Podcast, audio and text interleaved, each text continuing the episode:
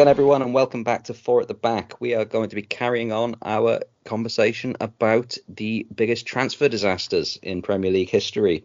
Lads, we had a good chat about this last last time out, and one of the things that we never actually did was talk about how this affects us and our own clubs and some of the the hopes that we've had for players that were ultimately kind of dashed. So, yeah, I mean, what are some of these the ones that kind of jump out when you think of Spurs and Newcastle, let's say. I mean, obviously we touched on some of the worst ones for, for Arsenal, so Maz, don't worry, we've got you covered. Um, but what are the ones that have really kind of bothered you over the years as uh, as transfers that just didn't work out? Probably the most recent one, really. I mean, in Ndombele, obviously is our record signing, so 54 million for a player who looked the absolute business, but is essentially a street footballer.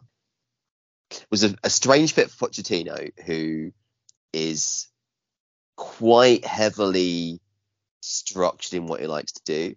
It was a poor fit for Mourinho, who prefers central midfield players that, that, that drop in. Not a fit for Conte, who likes central midfield players that run around a lot. So he's kind of just ended up being, yeah, somebody that didn't fit any of the managers we've had.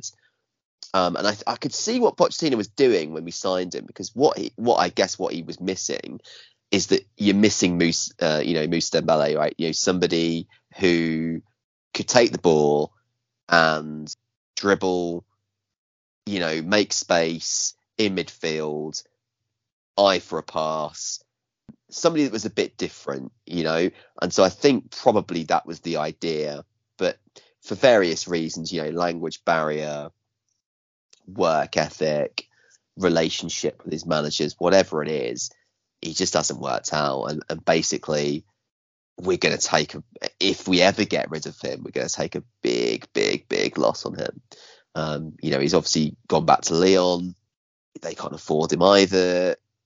Nobody can probably afford his wages. So it's going to be one of those ones that you're going to have to. I mean, you know, there's that uh, that phrase in American sports. You know, you just got to eat. You Got to eat the dead money, and and I think probably and Ndombele is one where that's that's going to be the case. I mean, where do you want to start? Um, I, I, mean, as a Newcastle fan, we've we've had plenty of plenty of flops over the years. I, mean, I think back to sort of the late '90s when we were bringing players like John Dahl Tomasson and Andreas Andersson to replace the the void left by Les Ferdinand and uh, and Tino Asprilla left um, that season as well. So we, it, it, it, was not the same thing. One of these things was not like the other.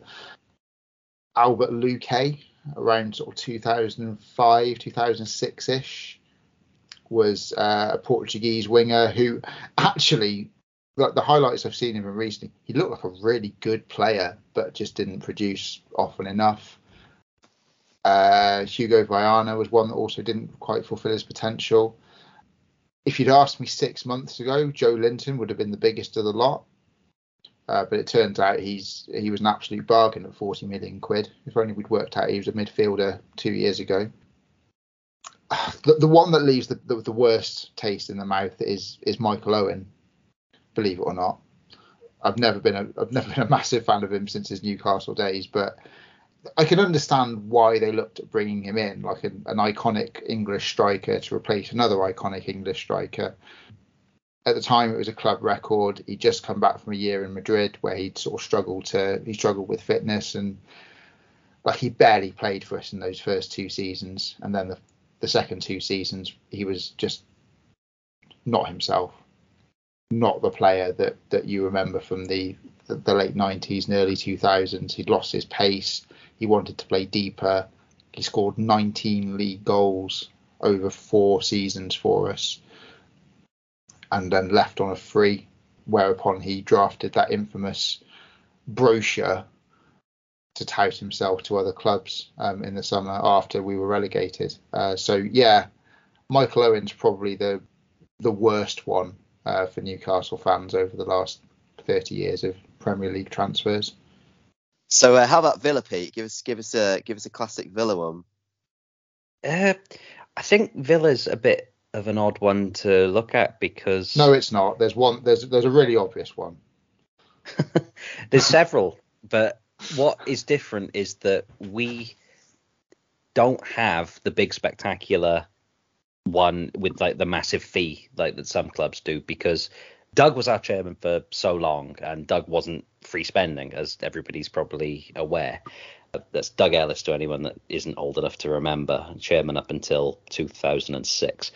And our fees were, you know, decent for a Premier League side, but they were not astronomical. They didn't compete with what Leeds were spending, what Man United were spending, uh, and so on. So then when we get to the era after that, where Randy Lerner obviously is a bit more free spending, and the current lot start to spend with more regularity, most of the bigger ones have have worked out well enough. You know, there's not really too much that you can say.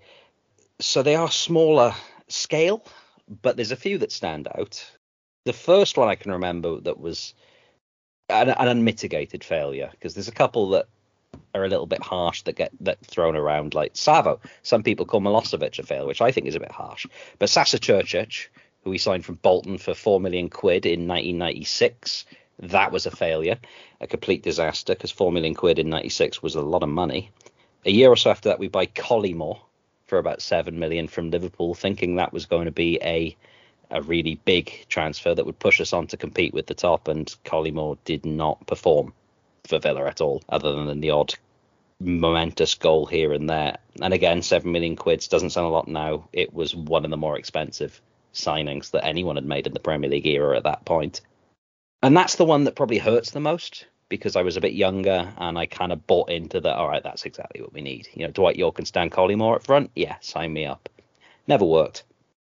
There's the embarrassment of the David Unsworth transfer. That kind of is a bit of a disaster for some reason. Although you make all your money back, it leaves a, a bad taste and you can never really kind of get rid of it. But I think this is probably the obvious one that I'm getting to now, which uh, is what you were mentioning a moment ago, Joe. That's uh, Bosko Balaban does jump There out. he is. Yeah. Uh, Balaban was bought in for a, a shade under six million quid, I want to say. And again, it's another one of these striker moves to kind of fill in. Once Dion Dublin starts to age, who can we get in to to round out the squad? And Balaban just doesn't play. He just isn't up to it. And I, I couldn't actually tell you how many appearances he makes for Villa in the end. I know he doesn't score at no point, and he's soon shipped off to kind of play in the reserves. And he threatens to do a, as we spoke about in the last episode, where you one of that job where you just kind of take your money and you play with the kids, and you know, I will see out this contract. And and he threatened to do that, and eventually Villa paid him off rather than have him kind of sitting around on the as the kind of unhappy presence in the squad. It's a bad thing all around, really. But there has been a couple since. I think you could call the entire 2015-16 summer window a disaster. Like none of the players by themselves stand out as being particularly disastrous, but if you take it in the round, yeah, that's yeah, that's a lot of money on a lot of players who finished 20th by a distance. Uh, the, that was Was that the weird- The weird French um, year where you just sign loads of crap French players. Not crap French players, but young French players. So they all went. They so all went for Debuchy ended up basically. being good, didn't he? Yeah. Debuchy's not one of ours, I don't Was he think. not one of yours? Bushi was one of ours. Oh, So that's to- to right. be- so to, yeah, so we we went through a bit of a hot streak in sort of early 2010s where we we we bought half of France and Yohan Cabaye and Mathieu Debuchy and they turned out to be quite good. And then Graham Carr got himself an eight-year contract, as did Alan Pardew, which probably was remember that. actually the worst signing we made. that was the worst contract. No, ours were um, guys like Jordan Amavi and Jordan Veretout, French guys called Jordan. We went through a thing for in that summer, and go for Jordan They all- as well, or am I just yeah, yeah, he's not Yeah, okay. French, but we did buy a third Jordan. Um, and most of them that were the young, talented players were actually sold on eventually for pretty much what we bought them for, or not too far off. So we didn't kind of lose out other than the fact that we'd been relegated, but it was that thing of buy a whole host of players, young players who don't have experience of the league, don't have the experience of playing in a scrap for survival, throw them out into a struggling situation, and, and you know you can see what's going to happen a mile away. Then there were some bad ones when we went down in the Tony Xia era, like Ross McCormack. I think uh, people forget just how bad that was with the. It's only 12 million quid, but when you're in the second tier, that starts to feel like a lot. Mm, massively. And we haven't spent too much time on goalkeepers throughout this conversation, but you we guys did, about G- Gabor Kiraly. he was only alone, and he did all right for us in like the the little spell. No, I'm going to talk just, about. I was just thinking about the fact that Paul Scholes said that he went for that volley because he saw the keepers in tracky bottoms and so he probably didn't Yeah. save it. Yeah. Uh, to be honest, I'm not sure anyone foot- would have saved that volley. It's the football equivalent of wicket keepers in short sleeves, isn't it? You can't Uh, keep but I was- wicket in short sleeves and be taken seriously. No, quite. I was just going to say we did spend five million quid on Lovre Kalinic, who's still on the books. So I just thought it was a good way to kind of stream us off maybe into some memorable goalkeeping disastrous transfers that we might have made or seen over the years. Heurelho Gomes was, was, was not great. Uh, I don't know. It's, it's funny. Like he ends up kind of redeeming himself a little bit, but he was it was a lot of money for uh, yeah a keeper that ultimately was you know kind of what Watford standard really. Which is where he ends up, isn't it? Um, exactly. and I, I, suppose sort of the, I suppose the obvious goalkeeper ones are the ones who came in for not for a long time but for a fun time, like Massimo Taibi. You know, I, I can I can still see him. I, did, did he wear tracky bottoms? I I can don't still see him in that. that. I can still see him in that yellow kit, just kind of somehow letting a ball through his legs that he just smothered. Um, Fergie transfer disasters are always the most fun because they happen so rarely. Yeah, like uh, was it Bebe or whatever his name was? yeah, uh, it was that that sort of like weird mini era of like Cleberson and Djemba-Djemba. Yeah, Djemba-Djemba. He's like that kind of like weird like two year period of Ferguson just like losing the plot and then going, hang on a minute. I Oh, they, remember they signed they signed Veron though as well, didn't they? To and and that didn't work out. I mean that that's that was quite an expensive one that didn't really work out. But then Chelsea Chelsea then bought Veron and made United It their money even back. Yeah, yeah. worse. Um, Weird one really. Chelsea. I mean, going back to the goalkeepers thing, they they had um, Hilario, didn't they? Hilario by name. yeah, sometimes was Hilario by nature. third choice was he? Yeah, I think they when Petr Cech got injured one one year, and I, I, I don't think it was the same time he, he, he got the, the concussion, but they, they they relied on Hilario for a few games and it, it didn't work out brilliantly. I remember Uh, that spell. Cudicini got injured pretty much straight after, or, or Yeah. something similar. Yeah, I- I think when I look at I think when I look at the Spurs ones, like what really stands out to me is that like when you try and spend money on depth, it, it's rarely a good idea. So if I look at Bergwijn, for example, 27 million for a guy that's basically fifth choice forward. The fact that um, with the Bale money, I mean, honestly, bless Lamela, love him to bits, complete shithouse, scores Rabonas, love him, but 27 million for banter was probably quite a lot of money. You know, Aurier was 22 million. I mean, you're basically paying 22 million Wow. quid for someone to foul people on the edge of the box Um, mental, and, and score the odd banger running forward from right back. He was like a right winger, he'd be a good player. Then there was these kind of strikers that were sort of third choice striker like Darren Bent, Vincent Janssen, good lord. Uh, uh, that we kind of had this ongoing quest to try and find Kane a backup, but no one good wants to do it because they know that they're just like sitting on the bench behind Kane. So uh, you end up with like Vincent Janssen and an ancient um, Llorente on loan. So I think I think that's the kind of message I think for Spurs is that, is that when you're spending a lot of money for a player that's basically going to be a kind of a squad player, like rotation player, it he doesn't tend to work out quite so well.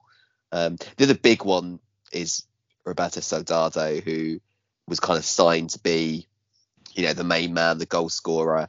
Ends up being a, a, player that was very popular with the fans, but the goal return just wasn't there. And then, of course, Harry Kane emerges, and um, him and Adebayor get kind of um, quite quickly marginalised, but still popular with the fans to this day. Actually, he he he put in a shift and um, you know never ever let the club down in, in, in terms of effort. just didn't really deliver on the goal scoring front.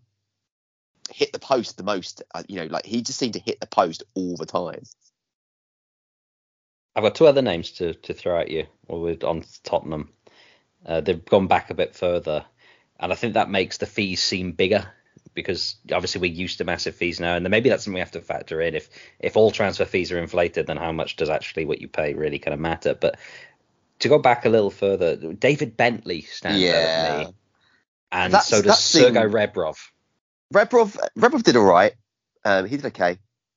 Obviously, was unbelievable playing with Shevchenko.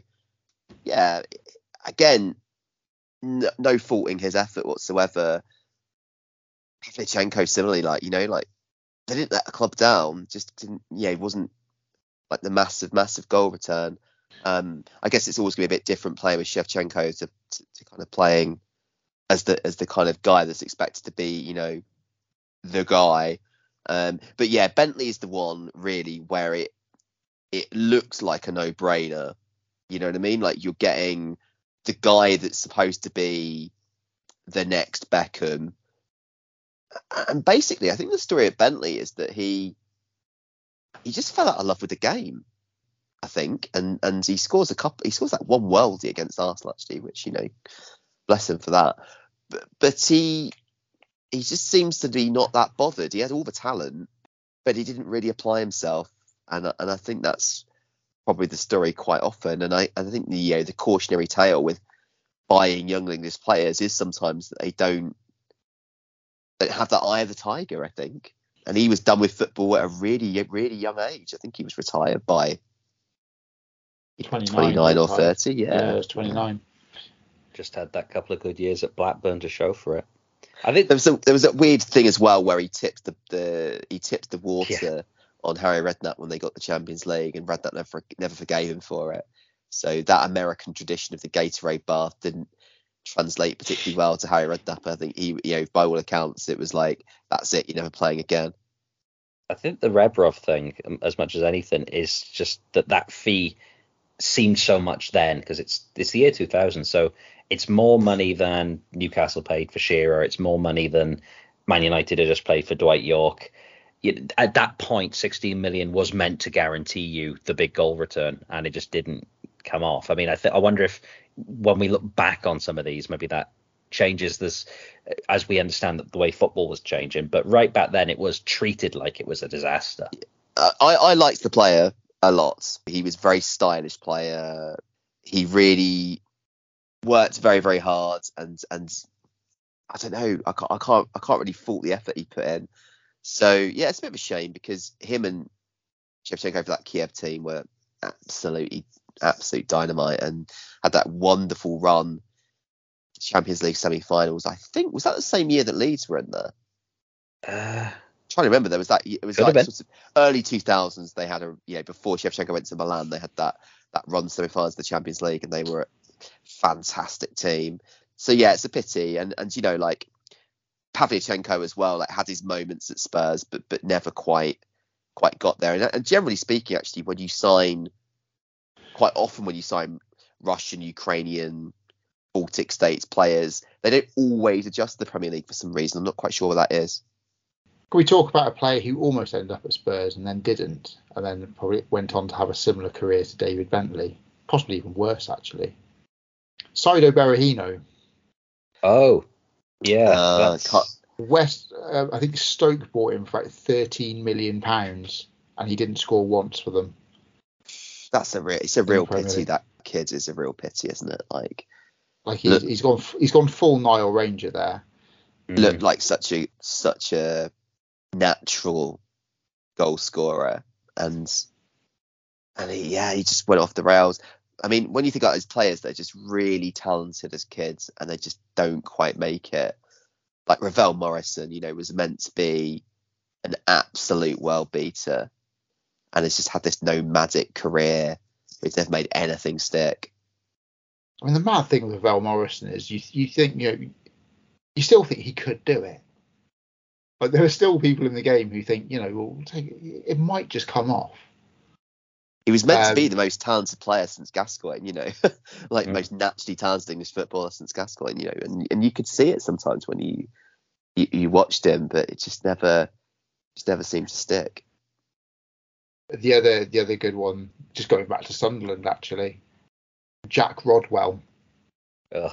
Oh Yeah. yeah, Like we're talking about young English players who it, it might be symptomatic of like too much too soon, where these young players are given huge amounts of money early on and their their motivation just goes. Yeah, Michael Richards talked about it quite recently, didn't he? Like you, you suddenly give these 19, 20 year olds their money goes up to 20, 30, 50 grand a week and if they're not going to play every week, what are they going to do with it? Mm.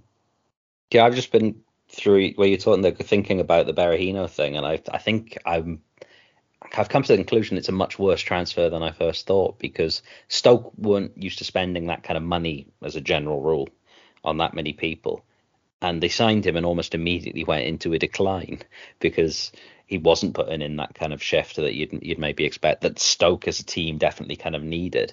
And I mean, you don't want to immediately blame one player in a team game, but every so often you do get transfers where someone is linked to a team kind of turning the wrong way, turning towards the the bottom, and it starts a snowball effect. And yeah, I just kind of think that for all the the Balabans and the Rebrovs or whoever we want to kind of throw Bentley and a lot of the names that we've spoken about over the last couple of episodes, a lot of these disasters don't actually kind of cost the team too much, but every so often we come across ones that do. And you know, Berahino's uh, potentially an example of that, and then Rodwell obviously is uh, a, a big, big example of that. I think maybe the difference between what he did at Sunderland and some of the other examples that we've seen uh, would come up where you say, well, of course you're going to keep taking the money, is that Rodwell wasn't at Chelsea.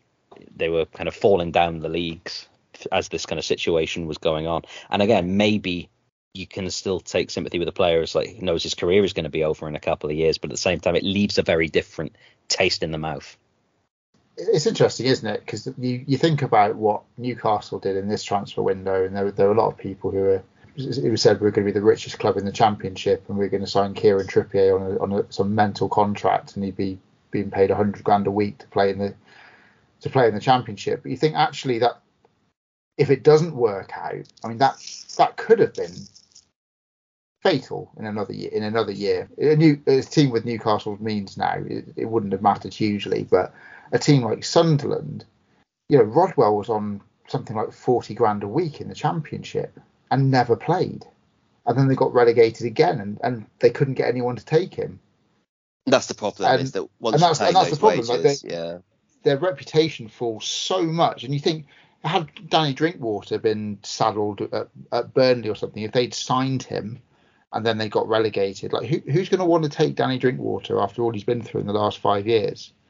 Where's he going to go?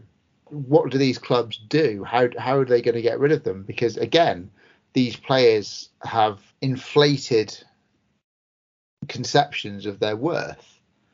So you're not going to get Jack Rodwell, who's being paid 70 grand a week at Man City, taking a contract where he's being paid seven grand a week at Coventry or something like that, even though that's probably his level at this point. I seem to remember them interviewing Rodwell on Sunderland Till I Die. Obviously, like if you've not anyone's not watched the Netflix series, like I think it's probably the best program ever made about football. it's like absolutely hilarious. But there is a bit where they they basically have a sit down talk with Jack Rodwell, and two things stand out. Like number one, this is this is not an Oxford Don uh, talking to us by any means. Uh, and number two, he does seem completely unrepentant. Uh, you know, doesn't seem bothered about about the sort of the uh, the money he's making. I think they basically, as a team, they essentially are, are trying to think of a way to kind of get him off the wage bill, and he's quite uncooperative with it. Um, I can't quite remember the exact circumstances, but he didn't come across brilliantly. But again, he, didn't care, and if he's if he's making 40 grand a week for nothing, I mean, I, I can't say in that situation I'd, I'd be any. You know, if, if I knew I was out of my depth, but I'd managed I'd managed to swindle people out of 40 grand a week, then I'd probably see that to the end. Yeah, I mean, this is the issue with I mean, with football wages more generally, not to go into that rabbit hole, but you, you see it all the time, don't you? Like when you go into the championship, you've got two years of parachute payments, and if you don't come up in that time frame, it's going to be really difficult on your wage bill, but also on your chances of getting back to the promised land. So like, you know, you have to like, if you're Burnley now, you're thinking, right, how am I going to maximize our chances to get back up straight away?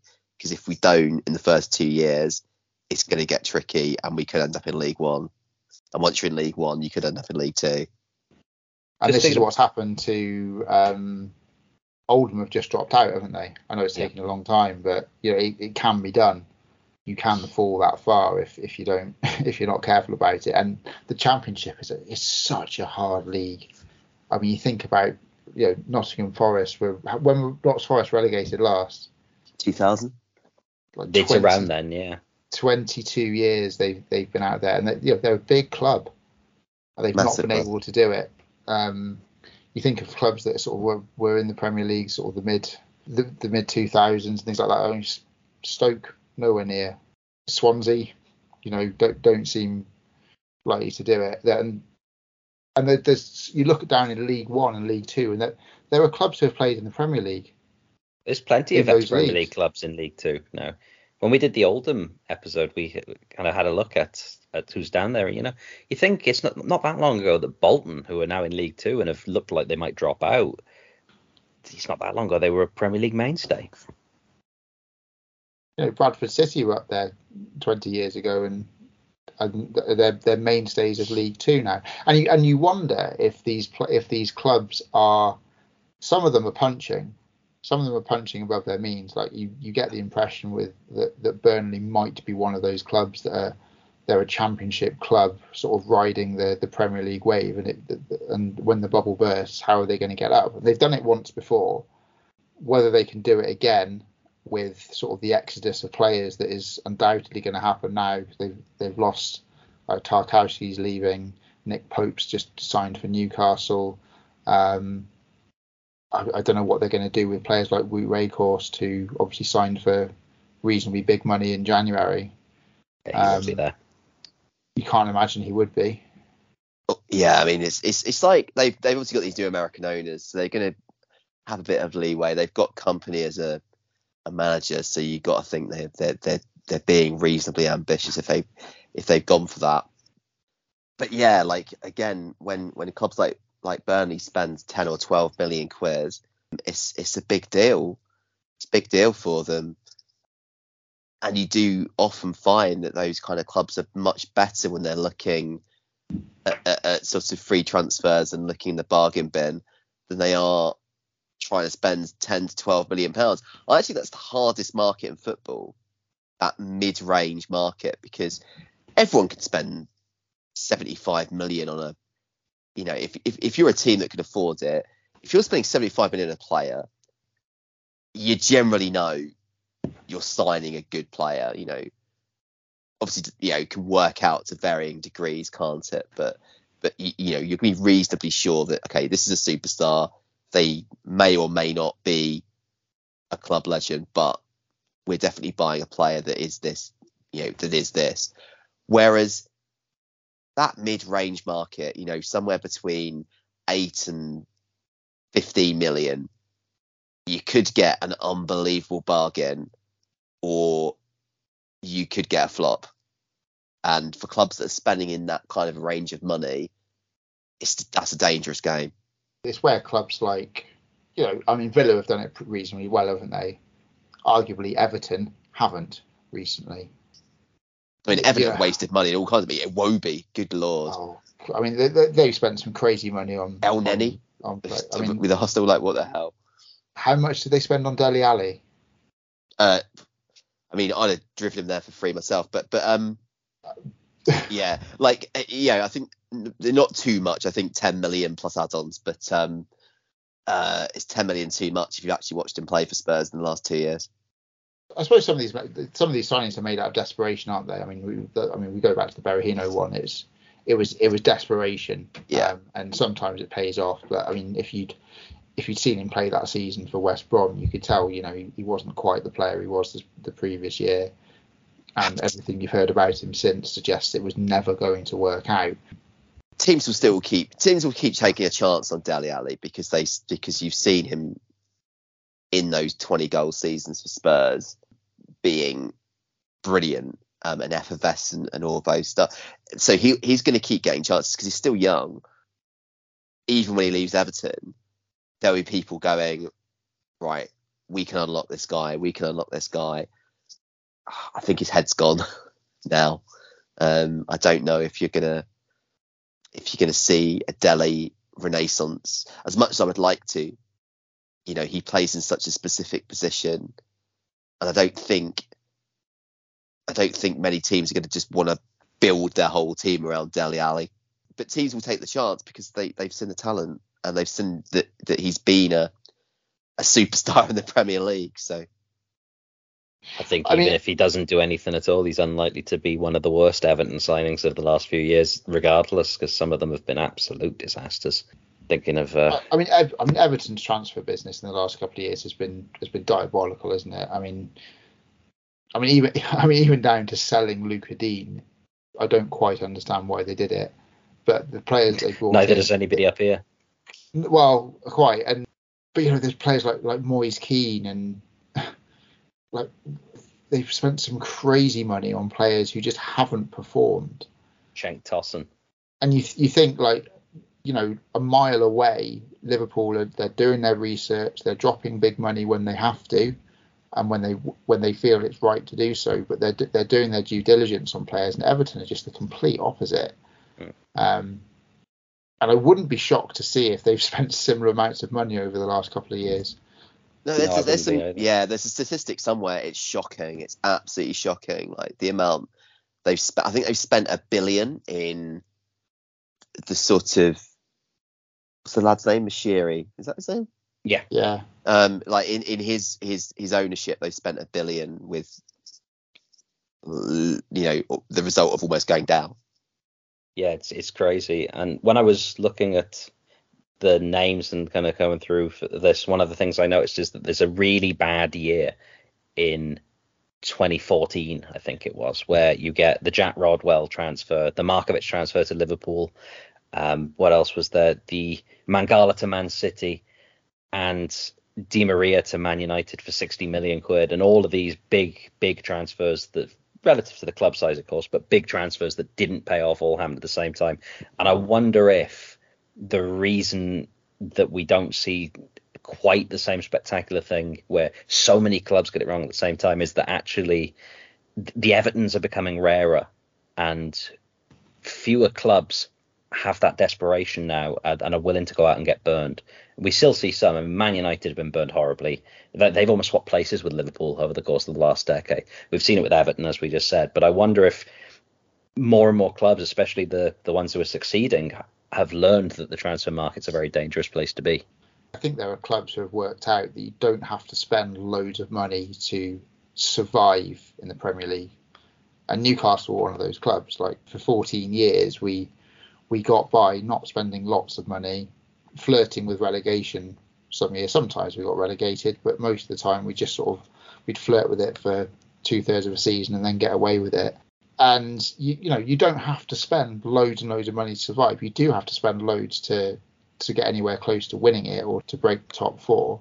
And you could argue that spending loads of money and disrupting your squad, a la Fulham a few years back, is actually more damaging than than making the most of what you've got. And I think perhaps the COVID thing has also made clubs sort of have to tighten their belts a little bit and be a little bit more careful about what they do. And there are also there are squad registration rules now that didn't exist a few years ago, which means you know there's got to be a certain number of homegrown players and that you can have a certain number of foreign players in the squad and and things like that. So they, have those things to comply with as well. So actually, you, you find more teams are giving youth players a chance. Um, Everton are one of them actually. And again, I, go back to Newcastle this this season. Like with with the amount of money that they, they have at their disposal, they could have gone and spent ridiculous money on on on some players who weren't in favour of their clubs. And in January, we've been linked with players like like Ndombele, like Van der Beek, like Dele Alli, who would have been marquee signings, I, I suppose, but wouldn't have been brilliant in what we were trying to do. But I think most people would agree that I think Newcastle have been quite smart with their signings since January, and 15 million pounds for Matt Targett on a player who's proven himself in that role at Newcastle. You know, we were being linked with Renan Lodi from Atletico, which would have probably cost us twice as much. Would he have played any better? Would he have fitted in the system? We don't really know. So it's it's just that that sort of clarity of thinking about certain signings. I think more clubs are thinking about it. They're trying to think more about their structure and making sure they've got the the scouting uh, infrastructure in place, so they're not making these horrendous mistakes that we've seen over the last 30 years. It's always going to happen at some point, isn't it? You're always going to get like a high profile howler of a, of a signing. But I think with the, the, stakes as high as they are, it's it's important that clubs don't make them. So I, mean, I think that, perhaps perhaps you're right. You won't see as much of it. That's why United stand out. Is because they have purely been vibes signings since Ferguson left. It's just all been vibes. Th- throw the money at names really. Whereas I think what I was going to say is that the the money ball approach from baseball is taken a long, long time, but that's finally filtered into into English football. And you see teams like you know, teams like Southampton making smart signings that fit into their system. You know, you could look at you could look at Villa as as doing that as well to a to a certain degree. It's obviously they've gone a level up since Gerrard joined, maybe in the sort of level of talent that they're signing, but but they made good signings under Dean Smith that kept them in the Premier League.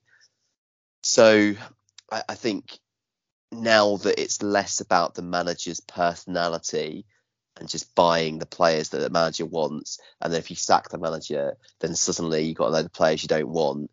I think it's coming round much more to a continental or American way of doing things, where you know you're looking at the analytics of these players and how they fit into the system and how they fit into resale value and all those things.